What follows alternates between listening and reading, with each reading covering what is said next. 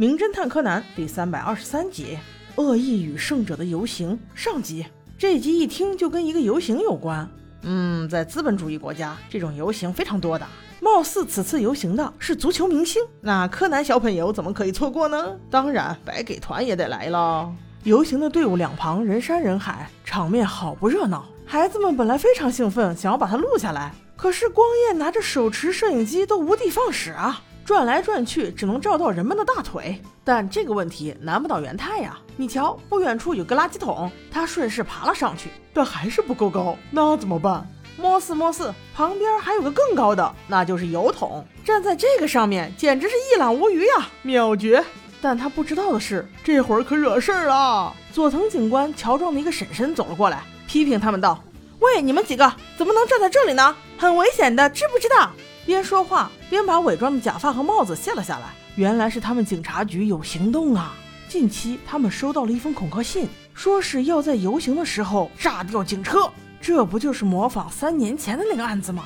那些歹徒都认识警察的，所以不仅是佐藤警官，所有的警察都伪装了起来。说话间，由美小姐姐开着警车也走了过来。原来她是巡逻来的，不用伪装。他以为佐藤是打扮起来想要跟高木约会的，没想到人家刑警是在执行任务。刚调侃了几句，高木便开着车子也走了过来。他也把自己拾掇了一下，让我看还蛮帅的。只不过他这个形象是人家佐藤心中永远的痛啊！直接走上前就给他了一巴掌。你模仿谁不好，非要把自己弄成一根针扎在人家心里。哎，真是这一巴掌不亏你。原来高木模仿的人是曾经佐藤非常喜欢的一个搭档，不过在三年前的一个任务中被炸弹炸死了。佐藤一直认为这是自己的错，所以实在是见不得有谁装扮成他的样子。被打了的高木警官没有办法，正准备开车走了的时候，一不小心把车钥匙掉在车底了。哎，这对大大咧咧的他来说简直就是常事儿。但当他去捡钥匙的时候，竟发现自己的车底有一包不明物体。他立刻警觉到，这这这这该不会就是炸弹吧？于是赶紧跑开，正准备呼叫总部报告此事的时候，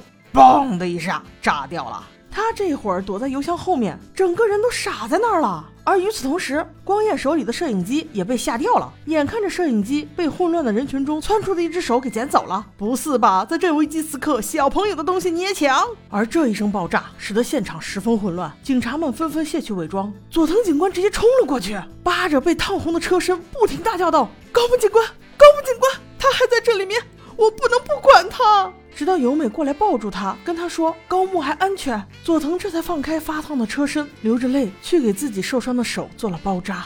大家都看得出来，佐藤警官救的不是高木，而是他心中还没有死去的松田警官呢。清理过现场之后，经警方调查，炸弹是由手机引爆，应该是歹徒在看到有警察靠近时，故意要杀警察才引爆的。这明显是报复行为，我们要按照三年前的爆炸案去寻找凶手。就在此时，光彦站了出来。他说他一直在摄影，有可能袋子里照到了歹徒哦。而且刚才那台摄影机已经被找到，里面的空袋子被人取走了。光彦恰好换了一个袋子进去，这说明偷摄影机的就是歹徒。可是警方看完袋子之后却一无所获。与此同时，木木警官又接到电话，说是北户公园前面的那个电话亭也被炸了，幸好无人伤亡。从炸弹的成分去分析，应该是同一伙人干的。那照这么说来，凶手也不只针对警方，而针对的是游行。队伍也许还有别的炸弹，所以现在的工作重点应该是先挖掘还有没有没有炸的炸弹，以免再造成严重伤亡。所以除了高木以外，其他警员全部都出了外勤，高木警官则是带着孩子们在录口供。那对于柯南来说，这个事情就不单纯了。